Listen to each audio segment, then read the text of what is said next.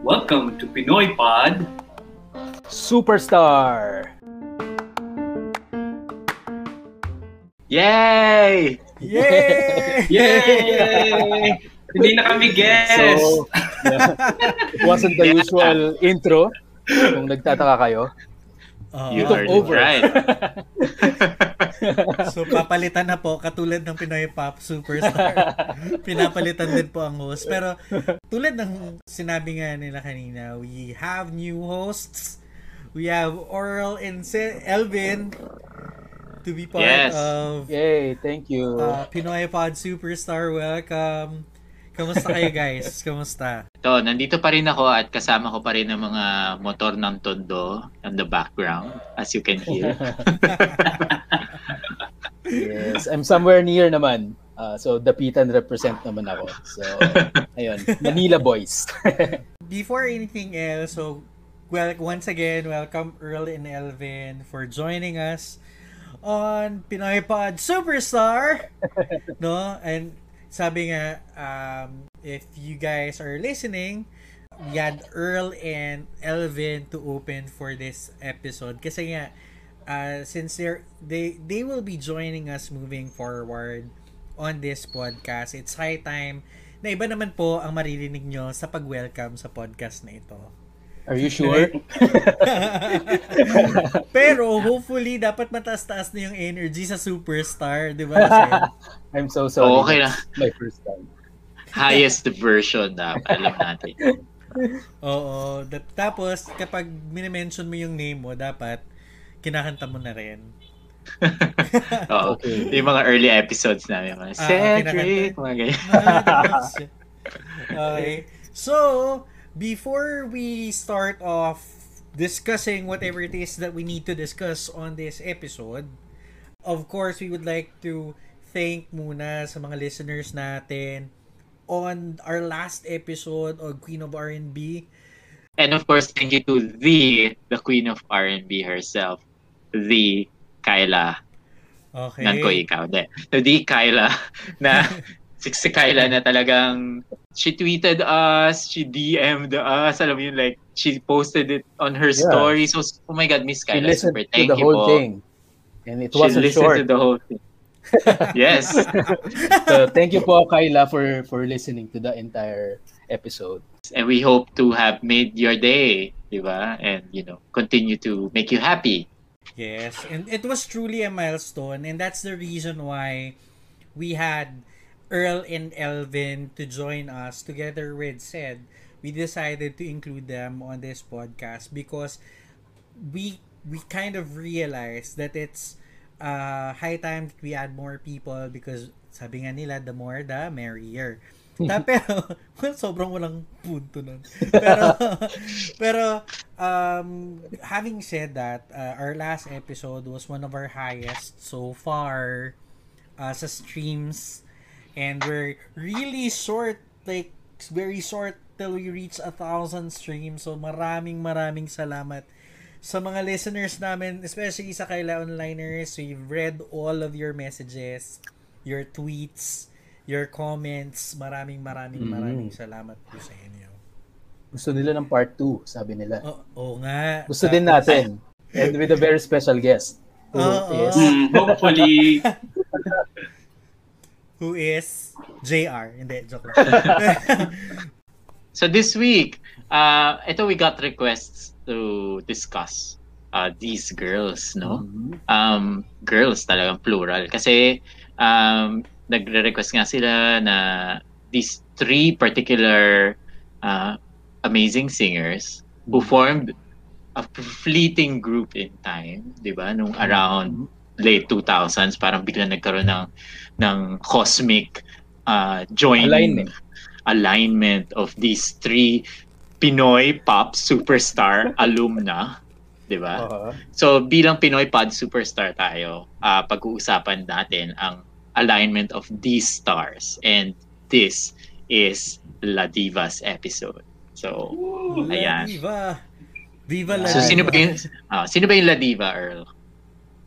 La Diva uh, is con- uh, comprised of favorite ni Maddox, si Jonathan Virai, Yes.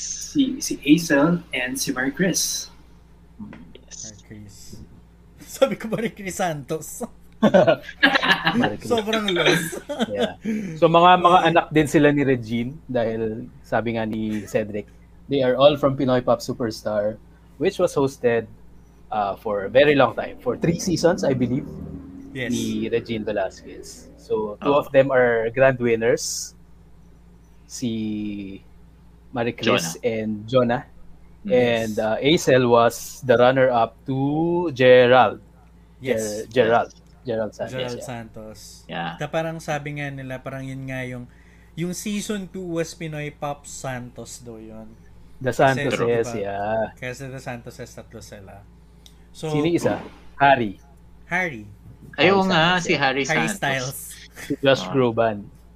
Friend ko siya sa Facebook for some reason. o dapat makinig din si Harry Santos sa episode natin. Shout out kay Harry Kasi, Santos. kasi to add din naman, no, I, I think there, parang before that, before they lo, uh, before uh, La Diva came to be, magkakasama Mhm. naman talaga sila lahat sa isang pro, di ba? Mhm. Uh, which is, ano nga yun? Two Anto? Constellation. Ah, No, no, Three no. of a Kind. Three of a kind. Oo. Um, Three of a Oo. kind.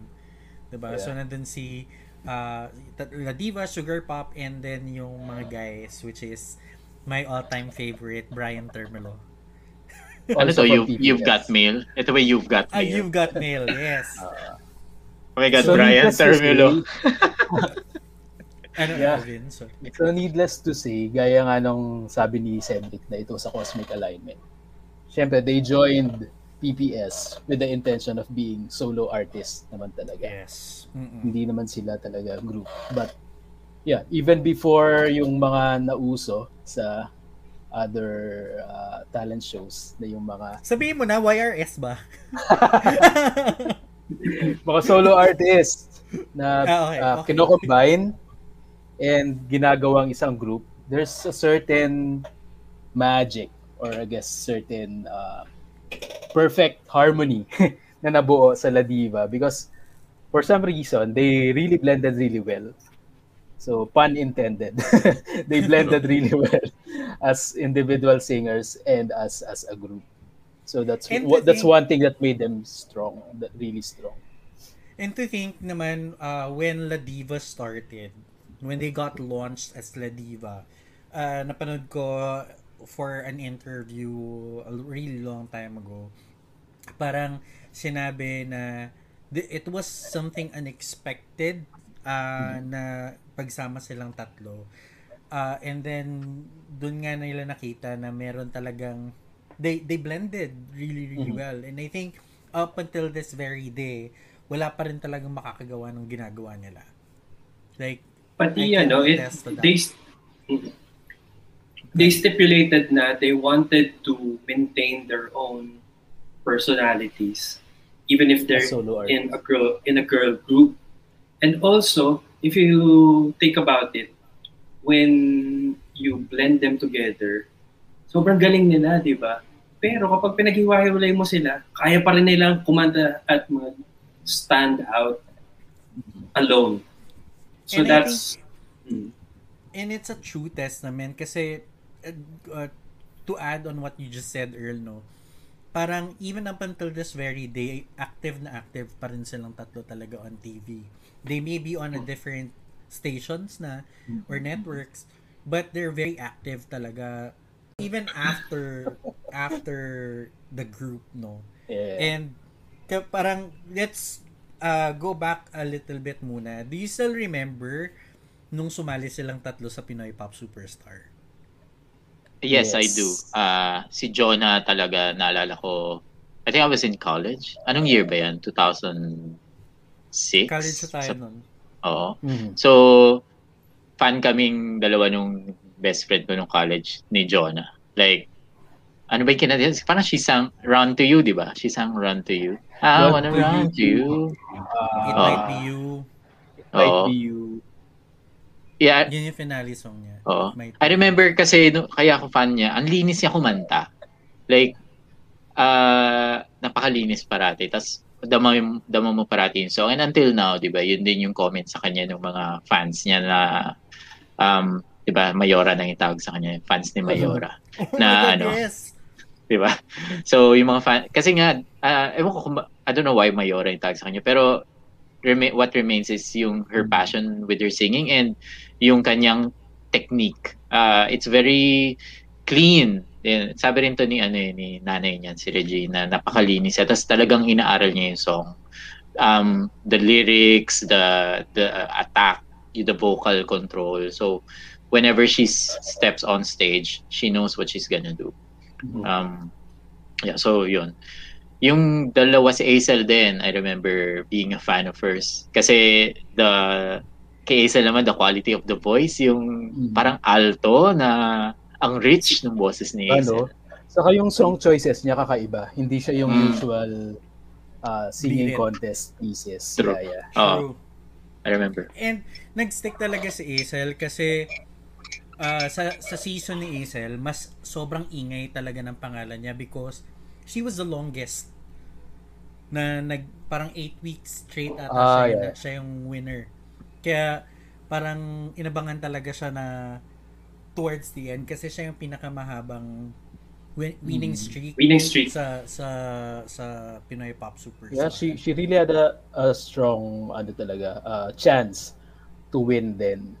But Mm. ano, you know, you know, as we remember nga the the format of PPS, it's ano eh, it's although merong fan vote component, mas malakas pa rin talaga yung weight ng judges uh, scores or judges uh, ratings. And I remember na the judges in PPS then really really love uh, Gerald San. Tama ba? Gerald Santos. Gerald Santos. Yeah, Gerald Santos. yeah, yeah. Tsaka ano, yung song choice talaga, I think that was the time na, na nagkaroon ako ng feeling talaga na na matata ma, na hindi mananalo si Aisel because parang sabi nga parang if you really want to win a singing contest you sing a Tagalog song so yun yung ginawa ni Gerald Oo. Yes. Which was Tagalog his song. strength naman talaga.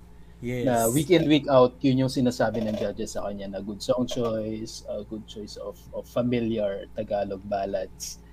Uh, and tama ka, Maddox, to be honest nga, si Aisel, she chose songs that are medyo not really familiar with with with the public.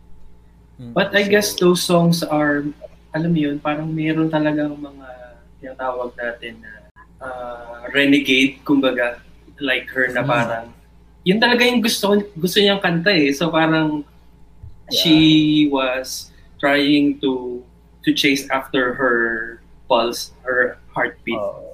as opposed to like wanting to to please To the please. judges and wanting to to gain familiarity from the audience. Parang yan yung gusto ko eh. she ang knows kakantahin ko. as an artist. And to think, ano ah, I'm looking at the song, yung mga song choices niya sa buong competition. Sobrang may theme eh. Uh, from Whitney Houston to Aretha Franklin to hindi ko alam kung sino yung original singer ng House Is Not a Home. Tapos Summertime, tapos Man in the Mirror. Sobrang consistent niya for singing like mga hindi sikat na pinipiling kanta for a competition. Soul, soul R&B Yan, classics. there you go. That was her forte. Sino ba mang kasama niya? Alam ko kasi sa season 1 kasama si ah, Brennan. Brennan.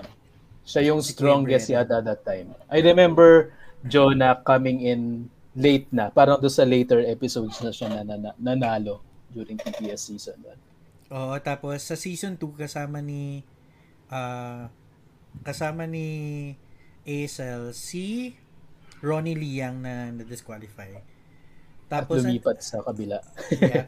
And I think this was the season as well na kasama si Daryl Ong. Pero hindi siya nasama Daryl sa, Ong. Yeah, yeah. sa finale. How about Ay. Marie Chris? Sino yung mga kabatch niya?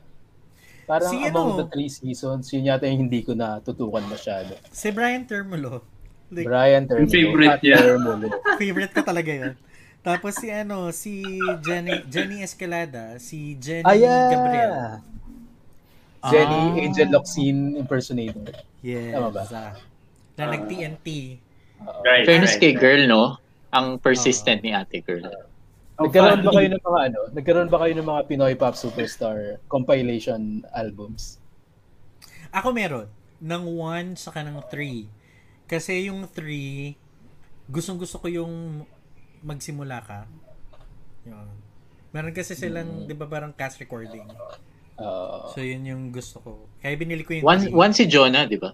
Tama? Yes. one, One si si Jonah One si Jonah. with Brennan, Charmaine Piamonte, I believe. Si- uh, I believe. Kahit ayun. Pero nag-comedy bar yung Charmaine, ah.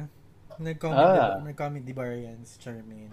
so nagka-career naman si- pala sila lahat. Yes. Oh, post Pinoy ano. Tapos, ah, ay, sa season 2 pala si Ira Senina. Magaling din Si yun. ano naman, Go the Distance yung naaalala ko kay Ira Senina. So, yun. So, parang, ang dami din nalang sikat na singer sa Mm. magkakasama. And then, yun nga, um, fast forward to SOP, nagkaroon ng maraming production sila before eh, from, I, I believe, correct me if I'm wrong, Elvin, Earl, and Cedric, if you remember, kung kasali sila sa Power Within. Hindi, no? Si John na lang. Hindi. Kyla, JR, Karel, Julina. I think. Ah, Search Julina. natin.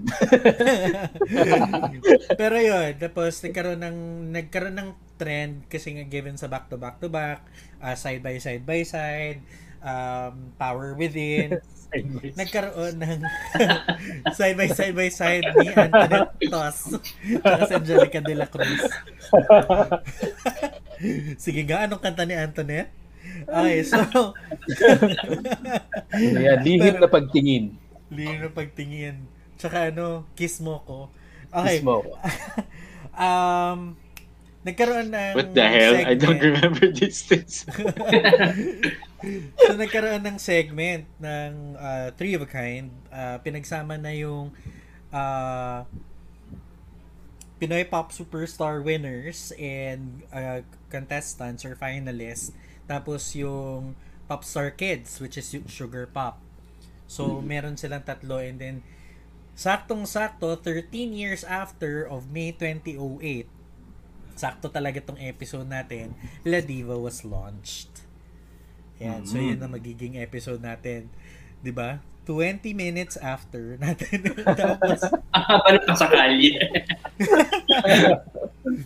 So this episode we are going to talk about uh, La Diva. At sabi nga ni Cedric kanina we've been receiving requests na we'll do a La Diva episode wherein we talk about La Diva and what it, what everything that they did na, na So yun, so we are going to talk about La Diva and everything they did from 2008 to 2015.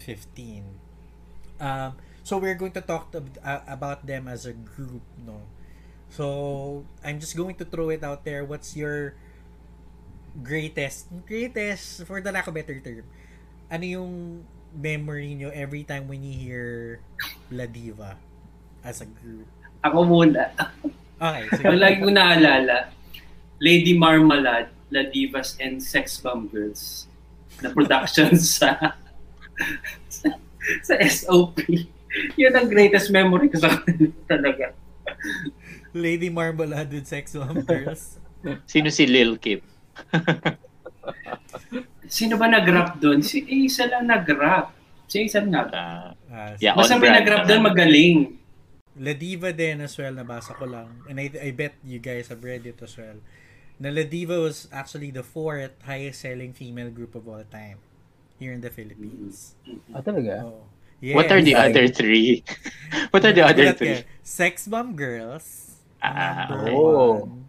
Viva Hot Number Babes. two, AGs. Ah, Mocha number Girls. three, ayokong sabihin. Ah, alam ko. Oh, alam ko, alam ko, alam ko. sino? I- Mocha. ikakat naman, di ba? Girls. Oo. Mocha Girls. For real? Yeah. For Mocha real? Girls. Yes. Oh, Oh ano my bang kanta ng Mocha Girls? Hindi man lang Vi- Viva Hot Babes. Hindi. Wow. Walang star power. Yung VCD kasi ibabenta sa Viva Hot Babes. ah, that's true. That's true. So, yeah. Next yun. episode, Viva Hot Babes. Hindi, joke. so yeah, yung favorite ko naman na uh, La Diva moment. Actually, beyond that sa time frame na binigay mo. Kasi yun yung reunion nila sa Zirco. Ang galing kasi nila, like, uh, like kahit na it's, you know, years after nung formation ng group, di ba? Tapos na-disband na sila, naghiwalay na sila, as you said. But then, w- nung nasa isang stage sila, kabisado pa rin nila yung mga areglo nung yung Angels Brought Me Here specifically. Saka hindi No? sila rehearsed. Oh, hindi sila rehearse. So, rehearsed. uh, I like that. The, for me, that's the greatest. Ano, kasi sabi nga natin na ang uh, they're great individually and then at pagdating sa stage they blend so beautifully naman. So speak speaking of which I have a question. Sino yung nag-arrange nung ano nila? Is it Danny Tan? Yep. Uh, I've read somewhere na mostly Danny Tan yung vocal arrangements. Yeah. Ang galing eh. nila. mm So, ayun nga. So, yung harmonies and it's so amazing. So, ayun I yung think sa... ano, said di ba at ikaw, nagko-choir ka, halimbawa di ba sa mga, kunwari, tumatambay lang kayong mga ka-choir mo, tapos biglang may isang kumakanta, tapos biglang susundan na ng isa. I bet ganun din sila, di ba? Alam mo yun, nakukulang silang ganun, tapos bigla silang mag-harmonize. Oo. Diba? Hindi, hindi nakikita sa video pero I'm doing the the Nina Bonina pointing on you gif right now. Kasi alam mo I wrote it down na like I had I had thoughts, okay, about the deal. so parang sabi ko dito ano um great selection ng vocals, walang sapawan. So that's that's Yes, one thing exactly. about them. Uh, plus every individual is also great in their own right. No need to prove anything. And then number three, great arrangements. Kasi nga, yung ano, na-mention mo yung choir, naisip ko, that's why siguro patok na patok din sila sa atin. Kasi marami sa mga Pilipino, mahilig sa mga choir. Like, if you're a singer, parang ina-expect ka to be, at least you had experience with with choir or like sumali ka sa caroling ng Christmas or whatnot, di ba? So, Mhm. parang meron ka experience kahit paano sa blending ng Right. ng vocals if you can sing. So, we appreciate that. Tapos sila di sila la diva, they do it so well and they do it so balanced with each other. Kaya yun yung ano, I mean like I don't have a very specific memory of them nung time na yon, but I know that they were great. Kasi nga it's it's all uh, like infused together. So those are my thoughts. Thank you. Hindi ko alam na meron palang assessment or analysis talaga on what May they are as a group. Di-disconnect ako sa sa call na to. May notebook si Sed. Ah, so pwede na akong ma pwede na akong ma ma-disconnect. Bitch brought notes. Sabi nga. Got receipts. anyway, So yun, um, for me naman, yung memory ko sa La Diva, uh, every time I hear um, about La Diva, is yun nga, yung, yung, yung, yung the way sila mag-blend ng voices nila. And I specifically remember, uh, Angels Brought Me Here. Dadaling ko na to. Alam kong tinitipid natin tong song na to. Pero, kasi yung song na to, um, ginamit siya for Queen Sondok. Shondok. For a K-drama. Ah, tapos, kasi yung nanay ko, at which is, nakikinig siya every week sa atin. So, hi, Nay. Happy Mother's Day. Hi. Happy. Mother's Day po. So, uh, lagi siya nanonood ng Queen Shondok. And ito talaga yung theme song nung yung Angels Brought yung nung nung K-drama na yon. Kaya every time I I I bring up La Diva, I always go back to the placing ng voices nila sa kantang to. Kahit kinakanta ko yung kay Aisel. What I see. Di ba ganun yun? ganun na ganun yung yung placing ng voices nila. Sobrang ganda talaga. Kasi sobrang overuse yung Angels Brought Me Here nung time na yon eh. Na parang ang daming kumakanta ng Angels Brought Me Here but they brought the Angels on a different... Here. There. No, kasi di ba parang it's all, it's either it's a solo performance or a duet.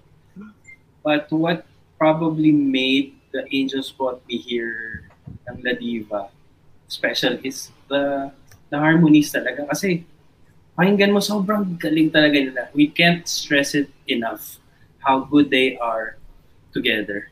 How, Yeah. how good they sound together. Exactly. Tapos, and to another tidbit lang, one of the things that I we kind of decided to build this podcast because Yes. dahil nga sa video nila na Angels Brought Me Here.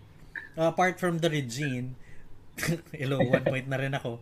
Pero apart from the Regine, yung when I tweeted about their reunion nga, uh, a lot of people actually came out and tweeted about it and said that they miss La Diva. Uh, how much they love La Diva. Considering the time na lumalabas ang La Diva, gusto ko silang tanungin, nasaan kayo? but, but, apparently, ang dami pala talagang fans ang La Diva, specifically nung time nila. And we were just everywhere. Kaya nga nagkaroon ng Mayora, 'di ba, na natag si Jonah. So, yun talaga yung memory ko sa sa group na yon. Ikaw, Elvin. Okay. I also have thoughts. Wala lang ako notebook. Tapos na po ang So, may- episode na to. Yeah. Ang memory ko sa La Diva, the Destiny's Child of the Philippines, ay, uh, of course, yung album nila, na sobrang sayang kasi I think naka-isang album lang sila. But yung album na yon, although sobrang konti lang yung songs, but sobrang ganda ng selection and at the same time merong minus one. may, may, may minus one of all the songs. And I remember when when when I had that uh, CD and I ripped it at nilagay ko sa i- iPod. Ang nire-repeat ko talaga nun is yung uh, yun nga i- i- uh, ano din height din nun ng mga uh, soap remake ng GMA particularly Rosalinda. And naaliw lang ako doon sa Rosalinda song nila because syempre it's Rosalinda and they tried to have a parang Latin influence or Latin flavor to the song. And I was just so curious kung paano ia-attack ng isang Filipino girl group yung song like that uh, which was used to singing yun nga yung mga soul, uh, R&B and uh, contest pieces. So paano nila gagawin yung Rosalinda. And and yun, uh, evident naman sa song na yun their uh, talent and and and versatility as as as musicians as music group. So they pulled it off and uh, ganda nung ano, ganda ng resulta. So you you really can see from that song how they really uh, work and jive together as, as a group. And to think that they were about to do another album nga uh, Mhm. before they disbanded or Jonah left the group. They had there there were plans of them creating another album. And parang i gusto sanang i-launch siya internationally. Pero that didn't happen. Sayang nga eh, parang And I, I bet Earl sent uh, a screenshot earlier na parang may nakakamiss talaga ng La Diva up until this very day. What are your favorite performances? Na? Tig-isa tayo. Let's do a round robin. Mhm. Um, ako Ayan. na lang. Yung Broken Vow. Gusto ko yung performance sila ng Broken Vow. Oo. It's very, uh, yeah, like I said kanina, yung arrangement, it was very, it's very unique and very emotional. So, yeah, I really like that performance. And, uh, na-mention ko din yung, yung kanina nga, yung Angels Brought Me Here reunion special nila uh, sa Zirco na very spontaneous, very impromptu, but it's still there. So it's just uh, shows it's just a testament to their um, harmonies with each other na na, na, na ingrain pa rin sa kanila. So yeah. Oh, and to think, sorry, kanina pa ito naisip. Sabihin ko na baka mawala sa isip ko. Pero, si ano ah, before La Diva started, lagi talaga nilang gino-joke si Aisel Santos um, for being perfectionist per, to, for being a perfectionist kasi nga siya daw yung may tenga sa kanilang tatlo actually sa buong tao sa SOP si Aisel daw yung may tenga talaga Kaya I think Walang that yung iba. work. wala, wala. wala, wala, wala, wala. Corny. Ulitin mo pa yun. Kikikita din. This is Pero my yun. last episode, by the way. Pero yun, parang yun, yun yung parang sabi ko nag-work talaga. Kasi yung voicing nila is, uh, Jonah is soprano. Soprano 1. Yeah, S1. Bakit may- hanggang soprano Tapos- 12 ba yun? Tapos si Mar- Last episode May, may dalawa kasi. Ayan, ang choro, ano, choir boy, si Seth pati ako. Oh, Si may S1 Jonah. may S2. Is soprano 1, she's the one doing the highest high notes. And then si Marie Chris, she's the S2. Siya yung sumunod. And then si Aisel yung alto tenor. Ah, Wow. Contralto siya, bale. contralto. Ang galing ni ate. No? True. Anong kinga? Hindi, joke. G5. Anyways, It's the same thing, G5. Charot. Kasi considering, eh, considering ako, gustong gusto ko talaga yung part ng choir pero hindi talaga ako papasa. So, naging altar boy na lang ako. Uy, ayun. Doon kami parehas ni Maddox. Altar Oh my boy. God! Oh, God. So, my choir. Sa altar boy na lang po kami. oh my God. Kung saan ko natutunan lahat ng mga bagay na natutunan ko ngayon sa buhay ko. okay, so dahil nga dyan, so they have different talaga sets of, what do you call that? Voicing? Voices? Range? Yes, range. A, B, all of the above. It's ATB, soprano, alto, tenor, bass. So basically, S2. parts. Parang S2. police. SPO1. Parang last episode na po talaga tayo. so yun, so like they have different ranges. So, okay, so yun talaga sa'yo said, yung kay said, Broken Vow and Mm. Angels Brought Me Here yung reunion nila. yes. Ikaw naman, uh, Earl. aside from Lady Marmalade, um, may dalawa akong laging naiisip eh. Yung Through the Fire na production number nila. And I don't wanna miss a thing na sinend ko sa group natin na sinabi ko na, oh, tingnan yung minus one regime yung ginamit nila. So, may Yun, sobrang galing ng, sobrang galing ng arrangement talaga ng dalawang songs na yun for me. Uh, live. Through the Fire and I Don't Wanna Miss a Thing. Um, kakapanood ko lang kanina. So, actually, first time ko, first time ko napanood because I didn't know na meron pala silang uh, teleserye soundtrack ng Pangarap ko ang ibigin ka. Ah, Oh my yeah. God! Sinabi ko yun kay Cedric weeks ago. Oo. So, so, ayun. So, I know na marami silang ano, naging teleserye na. Ah, teleserye uh, theme songs. Uh, uh, from the different uh, shows ng GMA. Pero kanina ko lang nalaman na merong pangarap kong ibigin ka. So, yun yung inulit-ulit ko kanina. And yun, uh, as expected naman. It was heavenly. Heavenly. like like they brought the angels S2? here. oh, ano, talagang ma-identify mo yung S1, yung S2. Parang- May, may question ako. Is this, is this your, Elvin, is this your second favorite pangarap kong ibigin ka?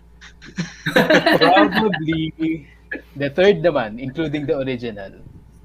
Bakit Oh, third? Ano yung second? true. Si ano, yung ayaw mo. Oh, last episode na talaga.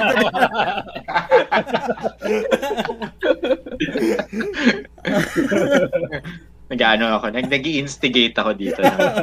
I have notes. And I think, totoo yun. Kasi, uh, FYI lang, Elvin, that song, sobrang ganda kasi ng teleserye na yan. I Mm. swear. Promise, I'm not even kidding, joking. Pinanood din ng Um, mama mo. Oo. Tsaka pinanood ko rin. Kasi sobrang ganda talaga ng serye na yan. Parang Mhm. yan ata na yung last na serye na, uh, Pinoy serye na pinanood ko. Um, and then, yun nga, kinanta nila yung pangarap ko ibigin ka. Tapos, ang tagal kong hinanap yan. Yung clear version. Kasi lagi namin, lagi ko na nakikita yung either live, which is ano ba naman yung recording uh, devices natin dati. Tapos, or either uh, kapag natatapos na yung serie, yung kanta nila, Mm-mm. yung nakikita. But th- that song was released just last year. Hmm. Release lang siya ng clear version last year sa YouTube. Kaya sobrang kilig na kilig ako talaga nung nalaman ko na na-release na siya officially on Mm. YouTube. Kasi sobrang ganda talaga nung song na yan. Na sila Wala siya sa Spotify, no? Hinahanap ko siya kanina. eh. Wala. They don't, GMA doesn't really release songs na covers na kinakanta sa S. Alam mo, ang weird. Ang weird sa Spotify kasi if you search La Diva and then their album, everything is there except for I'm Yours. Oo Dun sa nga, album nila, yan. wala siya eh. May question. Kaya ba ano, kaya ba one point something million streams yung ah, Angels Brought Me Here? Kasi ginamit siya sa isang teleserye pa. Ay, ano yun? Sa Korean sa, sa series. K-drama.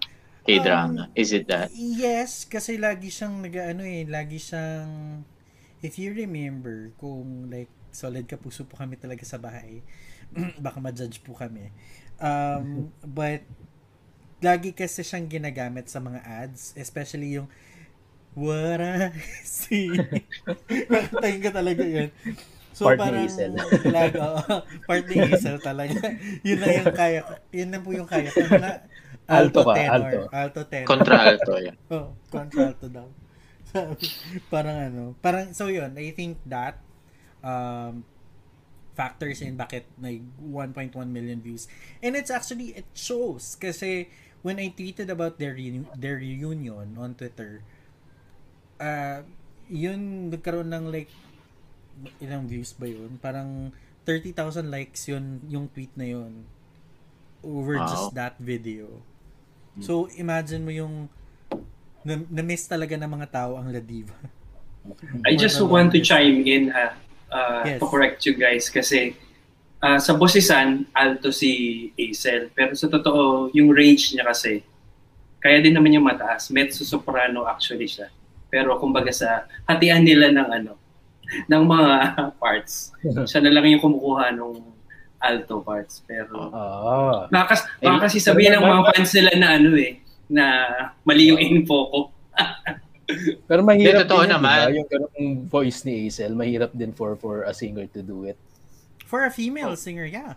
Mahirap. Tsaka ano, she, her voice is naturally thick nga kasi. So, fit naman sa kanya talaga yung alto uh, range. But yeah, you're right. Her range extends beyond the contralto range. And alam ko na rin nga lang yung ano, yung mga belts niya, di ba? Like, sobrang Ah, oh, yeah, correct. Sa Rock of Ages. Mm, sa Rock of Ages, sa Yes. R30. Ah, sobrang gustong gusto ko si Ace sa Rock of Ages. Can I just say? And na- nag-Miss Saigon pala siya. Yes. West End. Oh. Sino bias nyo during na active yung La Diva then after? Mm. Yun, I think that's... Ako si Ako, I have to say, Ace. Ako, ano, hindi hindi ako nagpapaka-safe ha, pero parang because nga sobrang galing nila mag-blend, I, I, it's hard for me to to pick just one from any of them. I like them, all three of them equally. Mm-mm. Oh, yeah, obviously naman. hindi yan showbiz I yung think- sagot ko. And I think that I agree to that because hindi I, I think we've we've specified it naman time and again na that they have different ranges when it comes to singing but they're all parang katulad ni ano Connie Reyes, 'di ba? May mahal niya lahat pero may favorite siya.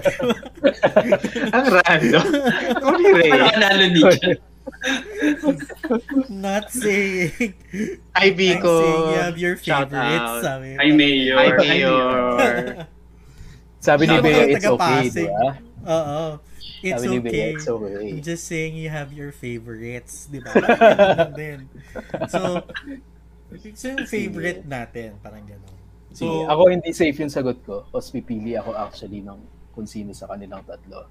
Uh, uh, favorite ko sa kanilang tatlo talaga si Hazel. Because I think it's influenced by yung ano talaga, it's influenced talaga sa preference ko sa music. Kasi yung music na kinakanta ni Hazel, even before pa sa Pinoy Pop Superstar, those are really the songs I enjoy listening to the most. So, so yun. So, out of the three, siya yung uh, pinaka preferred ko if we have if we had to to choose. And um but that doesn't mean also, oh, biglang naging safe ako. That doesn't mean The yung sagot. na, na ayaw ko yung dalawa. Because yun nga, si Jonah I actually voted for her a lot Wow, uh, during ano, her time. sa So, 226. Yeah. 467. 467 sa 467. Gio. oo. Mm. 2366 sa ABS yun. 467. Yung pag, pag binoto mo sila, 7 kasi GMA yun eh. o GMA 7, yung pag binoto mo sila, bibigyan ka nila ng wallpaper o kaya ng logo. Wow. Wait lang, wait lang. I'm blown away by that. 4627 is GMA 7. Oh, Yung pala yun. Ano ba? Ah, oh my God, ang galing. Boom, mind blown. Yun, 2366 naman is ABS. Pero that doesn't mean anything. Just I know. 2366. It's just a number. But Ayun. yeah, I, I'm also copying Elvin's answer. Kaya gusto ko si Aisel kasi nga, I think at the onset nga, like we said, yung yung preference niya for songs and she stuck with that uh, during her compet competition, di ba? Tapos, uh, but yeah, also I was I'm I'm a I'm still a big fan of Jonah. You know, I I get excited when I see her uh, perform. Kaya ano, hindi naman talaga uh, yeah, bias. And even Marie Chris, like rewatching the videos um, again for this episode, parang I mean, na-appreciate ko siya. And Mhm. out of the three, she had the kapuso hair. Best kapuso hair. Best kapuso hair. Sa akin naman, uh, favorite ko talaga would be Jonalyn during the time ng La Diva and even before La Diva. Uh, si Jonalyn yung favorite ko kasi Hello, yung close to where you are, memorize ko pati kulot. Ah. Galing ko siya ka-favorite. Kasi gandang-ganda talaga ako sa close, close to where you are. Tapos, Aisel came in. Sa time ni Aisel, may gusto ako doon eh, pero hindi si Aisel. Um, another singer, gusto ko pa rin nakalimutan Oh. ko. Uh, si Ira Senina yung gusto ko doon. Ah, Kasi, mas geared towards talaga sa on R&B nung time na yon Medyo ayoko lang nung kinanta niya nung finals if I could. Pero, uh, Aisel was really good kasi nga every week siya nananalo. Tapos, kay Marie Chris naman was tricky kasi nagtataka ako bakit siya yung nanalo given na kumanta siya ng Kelly Clarkson song na hindi competition song. Uh, Beautiful Disaster yung kinanta niya eh. And I was wondering bakit, bakit siya yung nanalo and all that. And then, ito na, mga, actually, ito na nung nag-start yung pandemic. eh, Kasi thankful din ako sa mga taong naging avid fans ng SOP because they've been recording a lot of performances ng La Diva. Umabot na ako sa La Diva Performances 20. Yun ang nakalayo. Na parang in one video may dalawang performances. And then na-realize ko sobrang ganda nung boses ni Marie Chris Garcia talaga. Sa kanilang tatlo, hands down, pinaka para sa akin, Marie Chris would be like pinaka magandang boses sa kanta sa kanila. Even sa mga bagong singers ngayon. Sobrang ganda talaga ng boses ni Marie Chris. Sobrang clear, crisp. Saka parang Barbara Streisand yung boses niya. Kaya yun. Marie Crisp. Last episode. Marie Chris Garcia. Ako na lang ang may iwan next week. Solohin mo na daw yung episode na to. Okay, so, so yun nga. So, we were talking about our biases, kung sino yung gusto natin. Kasi sa akin, may dalawa akong performances na hanggang ngayon talaga naaalala ko even before we decided to have this episode which is number one yung California King Bed. Ah, kasama nila si Rachel Ann tsaka si Kyla. Tapos sobrang ganda nung arrangement. Tapos sum- sumingit pa si sumingit pa parang masama Parang parang kasalanan pa nila sumingit. Tapos sumama pa si Rachel Ann tsaka si Kyla which is ah, ang ganda din nung nung nung mix ng boses nila. And having said that isang another performance nag-follow up sila ng one, what kind of fool hindi yung Ooh. And maybe then, but no. It's what kind of fool ni Barbara Streisand ni Barry Gibbs. Tapos, ang ginawa lang ng La Diva, they didn't really sing the song, but they actually were the ones who did back up for uh, Kyla and Rachel Ann. And then, sobrang ganda talaga ng mix nila. Parang, kahit sino atang singer na isasama sa kanila, nasisingit nila yung ganda, yung harmony nila as a group. And, yun talaga, kahit yung What Kind of Fool, alam ko kung kailan pumapasok si Jonalyn, kailan pumapasok si Marie Chris kasi Isel. Kaya of course si Kyla na rin. So parang yun talaga yung mga memorable performances ko nila. Kayo? Not to take away from them doing backup for ano ha, Rachel and Kyla. But when you do backup like that, sobrang galing talaga na singer kasi you make the song more lush and more beautiful rather than just having one voice. There are actually a lot of voices, di ba, na parang instruments. So, props to them talaga. And considering na ang daming nag-try talaga to replicate what La Diva did. Although they only did one num- one one album, but they were actually a, a benchmark talaga of a Oo. girl group. Kasi ang daming gumaya sa kanila right after eh. Sino na bang closest sa kanila? YRS. in terms of in terms of skills, ang nakikita kong closest so far ay uh, TNT Boys. She got a body like a cow. diba? Tama, tama Teka. ako, diba? Nakaupo ako, hindi ako hindi ko magaya yung nakita nila si Ariana. Pero alam, alam, alam mo yun, parang a lot eh, they had like nagkaroon na ng ah, Queendom ngayon. Nagkaroon na ng Queendom sa sa All Out Sundays. Ah, merong Queendom. Maganda sila, magaling sila individually, pero kapag pinagsama mo na, hindi pa nila nakukuha yung niche nila as a group. Um, Same goes with Birit Queens. Uh, magaling sila individually pero hindi nila Yeah. nakuha yung Mhm. niche nila like blending nila and what Right, not. right. No, no, Uh, but why I, just to point out though, na hindi naman kasi blending yung point ng mga yun, di ba?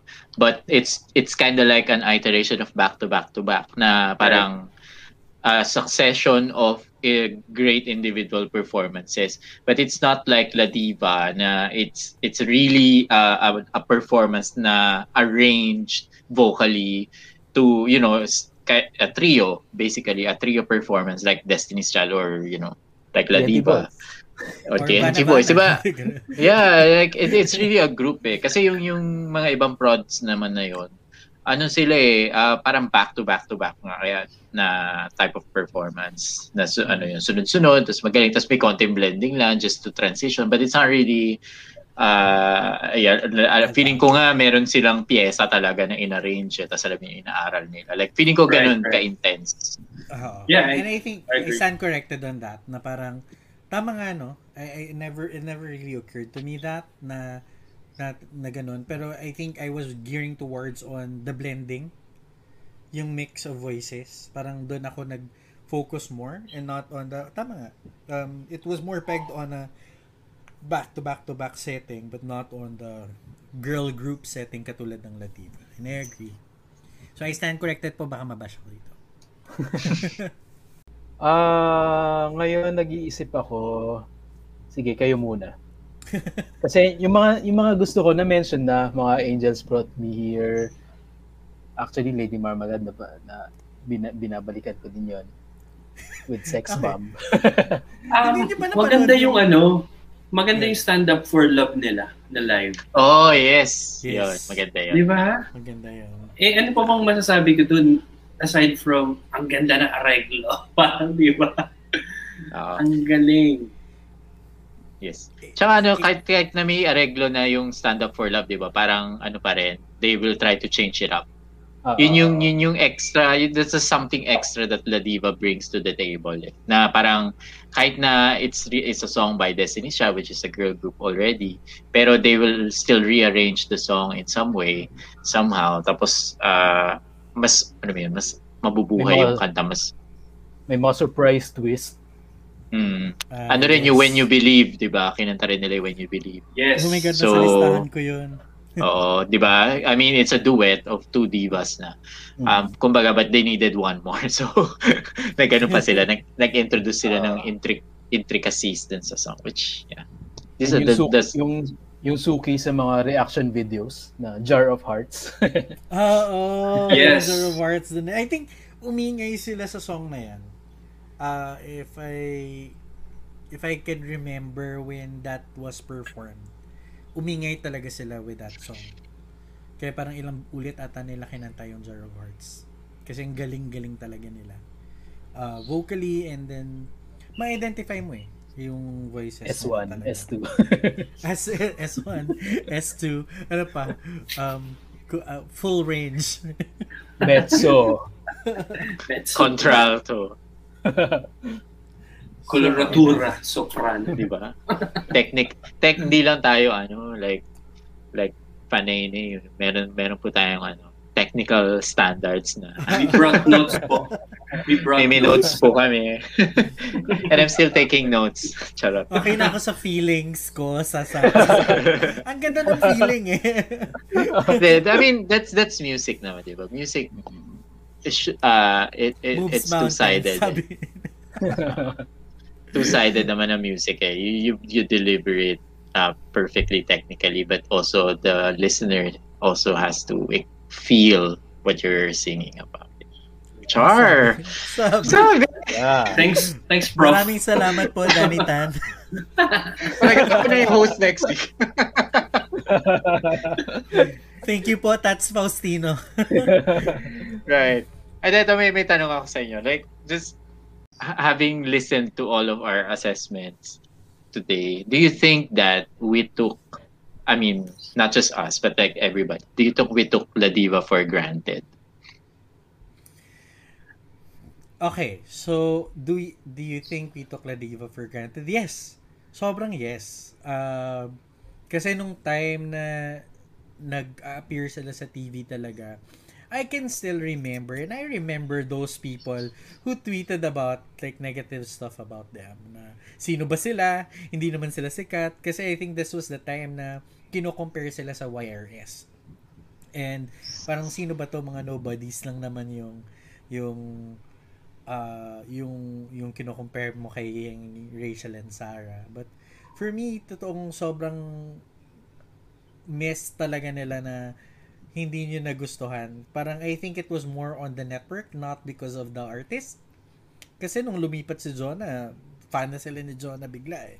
And then they used Jonah well, uh, as a joke dati and then now andyan na siya sa sa ABS and she's everywhere and lumawak yung network niya and I think yes uh, kaya ako I stand by from the time that they got launched as La Diva pinapanood ko talaga sila and believe na believe and what, it was never a question for me that these three girls are stars Hello, nanalo sila sa Superstar. Hindi, joke lang. Ang corny. Last episode ko na po ito. Maraming salamat po sa paking... Pero yun, I think uh, we, uh, as fans of OPM and live performances, we did. We missed those chance of, you know, really giving them that flat platform. Bobo. Platform. giving giving the Platform. the platform, Platform. uh, and the recognition that they deserve. Yeah, true. And I agree with you. I, I'm guilty of that. Kasi parang ang dati na-appreciate ko naman sila. Um, and also having watched Pinoy Pop Superstar. Um, but when they did the La Diva thing, I was really, I wasn't really paying attention. Pero looking back, uh, watching their videos, listening to the album for this episode, they're they're great, and they really blended really well. And like nobody as we have discussed nga, nobody has ever topped what they're doing so far. Diba? Kaya. Sobrang emotional ko dito. Hindi, pero like, totoo. Nalala ko nakikipag-away talaga ako dati sa ano, Pinoy Exchange dito ah. Oh my God. Ano ba siya La Diva? I swear. Okay. Ikaw, Elvin. Yeah, uh, to answer that question, uh, the answer uh, for me is yes. Because I remember nga nung ano nung nung ni-launch nila sila as a group. I I, I really thought that it, it's a, a very very good idea from from the network and the show to put them all together and to have them in these performances na yun nga ang galing-galing nila. And uh, siguro masyado lang tayong we as Filipino audience, masyado tayong sanay na we are surrounded by that level of talent that mahilig tayong mag-take for granted ng mga mga talented singers na ang proof niyan is when they get recognition abroad for example si Fourth Impact which is very similar to the kind of music that La Diva is doing Fourth Impact ang tagal na rin nila sa atin but when they got recognition uh, abroad biglang uh, gusto na rin sila ng marami so yun so we have that problem of taking for granted our local talents and not realizing that until they have disbanded or they are gone. Totoo yun. And, I mean, tat- tama yun, yung Fourth Impact, di ba, Circa- Circado Sisters pa sila back then. Mm. Tapos nga. nakalimutan, parang hindi pa talaga sila Eh. binibigyan ng, ng recognition din. Parang ganun. Same, same. Ikaw, Earl. Pag na, na, nandito sila, parang wala lang. Tapos nung pag kinilala na sila somewhere else and then you'll say na parang ah, No. we support them pala. Magaling pala tong mga to. Parang For La Diva naman, yeah, I, I have to agree with the three of you. Uh, we took them for granted and right now we we miss them and then we re- regret that. And also, um, this is just my assumption kasi it's a, a big part of why that happened probably is because SOP, ang daming mga artists, di ba? And then, syempre, pag may mga kasama ka na the likes of Regine, ding ding ding ding, Lani Jaya, tayo. Jano, di ba parang dun yung dun yung focus mo eh, dun sa mga yun. And as opposed to like YRS, they already are big stars. So when newcomers come in, when newcomers come come in, ang initial reaction mo would be, sino sila? Diba? Pero if you listen to them, diba? If you exactly examine them and then namnamin mo, you realize that these newcomers are actually so mm, effing good. And, and I just hope, uh, I just wish that SOP or JMA7 gave them more exposure. Kasi the more the more exposed they are, the more the, the people will see and hear them, the more they'll be appreciated. Mm. So that's probably why that happened. They only had one album. Uh, individually, they did really well. Um, even up until this very day. John is a successful kapamilya singer. Um, Ace is a successful theater actress. Marie Chris is a successful uh, kapuso theme song uh, songstress. Divine. Divine Divine Siren. Divine Siren, right? And I totally agree on that, by the way. Now, if we had all the money in the world right now, like we're super rich, and you're, and if you're given a chance to produce an album for them, what kind of album would you be producing for them? feeling ko, I would do like a kayab-yab, uh, like Smoky Mountain cover album with the La, La Diva lang. Parang ganun. Mm. Pwede, pwede. Like, kasi Pwede. nandiyan na yung, ano, yung, vo- nandiyan na yung vocal arrangements, di ba? So parang Yes. they can just uh, imagine a new version of Kaylan. ano yun, ganun. or Limang di pang tao. Sila ba yun? Limang di pang tao, what I see. Last mo na yan. Sisigit ko pa rin Oo. talaga yun. Pero ano, like highest highest version ng limang di pang tao. Feeling ko kaya natin. okay. Wala, that, that, just, just random brain part. Na naisip. Mm, okay. For me naman, if I if I given if I'm given the chance to, you know, and if I have all the funds in the world to produce an album for them, I think I would also do the same. But it's more on, parang katulad ng Regine live album. Yung sings the classics. Parang gano'n na Classic songs. Yes. Classic songs. Oo. Pero may angels pa. Joke lang. Pero, kasi napanood ko recently, na pinost din ni Danny Tan sa YouTube yung Dami tayo ni Danny Tan, ah. Ah, thank you, Sir Biab, Danny Tan. uh, Kaya Biab medley. Ah, kinanta nila yung Sometime Somewhere for the Kapuso anniversary, GMA anniversary. Sobrang ganda talaga niya. Na I think they need that kind of album, the live album. Ah, kasi sobrang ibang experience siguro ang ma- mabibigay nila. Kasi vocally they can pull it off. 100%. Mm. So yun. Speaking of Danny Tan, they should add to that album yung Written in the Sand. Written in the sand. They should sing that. Di, bagay yun sa kanila, feeling ko. Pero sa taas na ng ano, Mo Arena. Wow, Sa ano pa bang iconic building? Yeah. Sa Yeah, Scarborough yeah. Shoal daw. Okay. Ikaw, Elvin.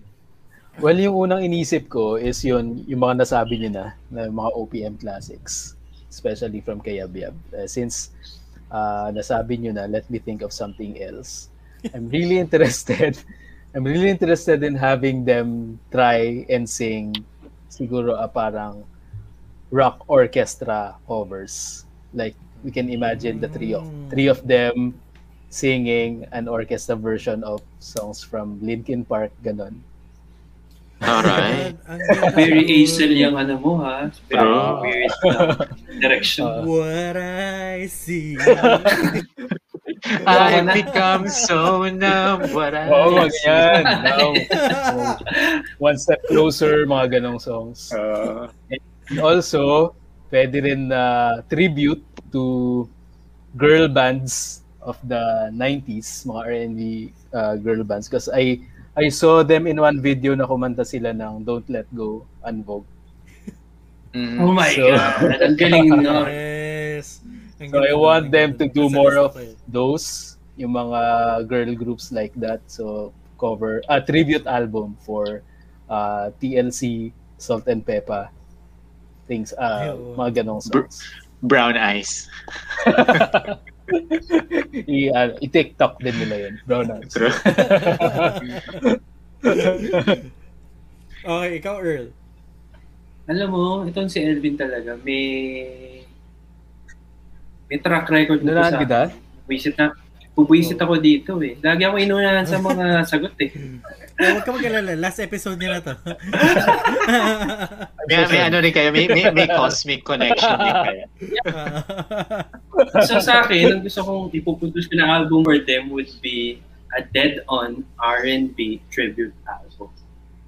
Covering our favorites, Destiny's Child, Allure, Oh, SWV, SWV, di ba? Oh nga. Wilson Phillips, Unvogue, Oh my God, hold on. di ba? Yun ang gusto kong ano. ah, Parang tribute So- to like all-female girl band. Yep.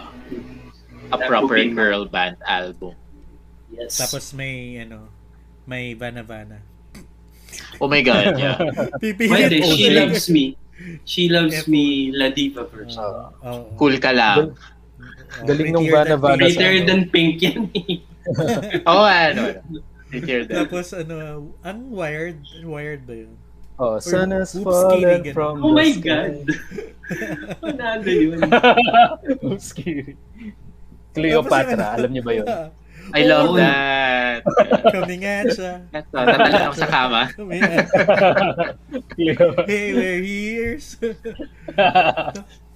So, before we end our episode, before this wraps up, obviously, ang ating tra- weekly tradition would be to pu- pull out our superstar video for the week. So, Elvin, ano yung superstar video of the week mo? Yeah, may superstar video for this week. Actually, hindi siya OPM OPM. Nagkaroon lang ako ng face na naghahanap ako ng mga version sa YouTube ng Hopelessly Devoted to You suddenly, randomly. And Mm. I stumbled upon this version by uh, Marlisa Punzalan from X Factor. So, ayun, may, may Filipino blood naman siya. So, excellent cover. Excellent cover of the song. And then bon- bonus then, uh, if you like that song, you should you you you can also search for the version of Joseph Vincent, also a singer with uh, Filipino ano din, blood. so obviously this is a song na very liked by Pinoy. So check it, check them out. Okay. Earl. Ako, um, dinamnam ko this week would be when when Whitney Houston passed, di ba? Uh, the very next day on S SOP na ba Party Pilipinas? Pin- Party Pilipinas. Naalala ko na number Alam, sila. alam ko na to, alam ko na to. Party Pina. the Whitney Houston tribute. The Oo, Whitney Houston tribute number. Ah, sobrang impromptu nun. Ah, mukhang hindi sila nag-ensayo. But because uh, Whitney passed and then they had to make, to do a tribute for her. Sobrang ganda nun. Sobrang heartfelt. And uh, sobrang favorite ko ng part ni Kyla kasi favorite ko yung You Give Good Love eh. So, saktong siya yung kumanta. Saka if you watch that video, just to add, if you watch that video, all throughout, Zonalyn was really scared. She takot was. takot talaga siya. Um, Yes. mer- meron pa siyang hinahawakan siya ni Jaya. Oo. sobrang mm. takot niya kasi sobrang taas kasi nung areglo na and I think that originally that was Regine's ata. Mhm. Kasi ginawa na nila yan eh. Um, Regine yung yung areglo nun. Tapos takot na takot si John na nun. Tapos I remember that parang they used that clip against her na parang hindi niya naman naabot parang ganon. Pero girl, if you if you knew kung gano'ng kataas yun, parang ganun katakot si John na nung time na yun. But It was unrehearsed. It was an emotional moment. Yeah. So, Yes. Very ano, authentic. Totoo. Totoo. Okay, ikaw Seth. Uh, this week, I had an emotional week. Wow. Wow. But, Pero tell us about it, Seth. You were there ba nung kay Rico yan? Hindi, ano. Pero, I'll so, ano, for some reason, uh, I kept on listening to Orange and Lemons uh, this week. Wow. Tapos, isa sa mga binalikan kong videos nila, syempre yung Hanggang Kailan na song nila, it's one of my all-time favorite OPM songs. Tsaka yung ano, yung performance nila sa Wish ng Just Like a Splendid Love Song. Alam ko, it, uh, it, it relaxed me, I guess. Kaya binalikan ko siya this week. It, the, the voice of that guy, uh, the, the lead of Orange and Lemons is super smooth. Alam mo yun? So, hindi lang puro divas yung pinapakinggan ko. Okay, guys? Yeah, so yun sa akin. Okay. For me naman, my superstar video of the week would be yung yung last week lang na ano na performance ng Queendom for All Out Sundays. Uh, I think that's one of their best one yet. Um, considering na parang na-surprise ako na na, pull off ni Lani yung singing uh, uh, signature Ah, yeah, oo. Velasquez song. Right, right. Na parang natawid niya yun na Elvin. so, parang... Hindi, pero like na-pull off niya yun. And the, parang, konting ano na lang, konting ayos na lang nung areglo, kaya na nilang i-pull off na mag-harmonize silang lahat. Kasi sobrang ganda nung mga song choices. Tapos si Lani pa kumanta ng Sometime Somewhere. Sobrang ganda. Sobrang... Ba't kayo natatawa? Eh, Pero like, sobrang yun talaga Yeah. gusto ko for this week. So we'll never Okay. take Queendom for granted. Uh, so please don't take it for granted. Like, sobrang ganda ng prod na yun. I think that prod alone can give ASAP a run, a run for its money. Mhm. Kailangan lang nila ng magaling na musical director. Pero sobrang ganda nila. So ang ganda na ng ano nila ah. Ang ganda na ng stage nila and yung sound. I, I, I was really impressed.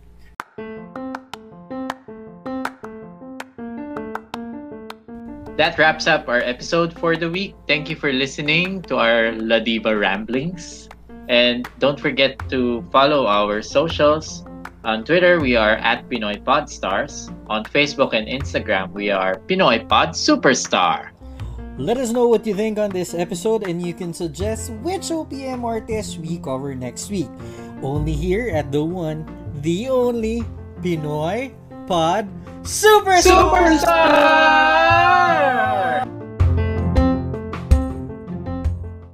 Pinoy Pod Superstar is now part of the Bunk Collective. Discover more podcasts at thebunkph.com and connect with us through social media at thebunkph. Support this podcast through patreon.com slash thebunkph to receive special perks.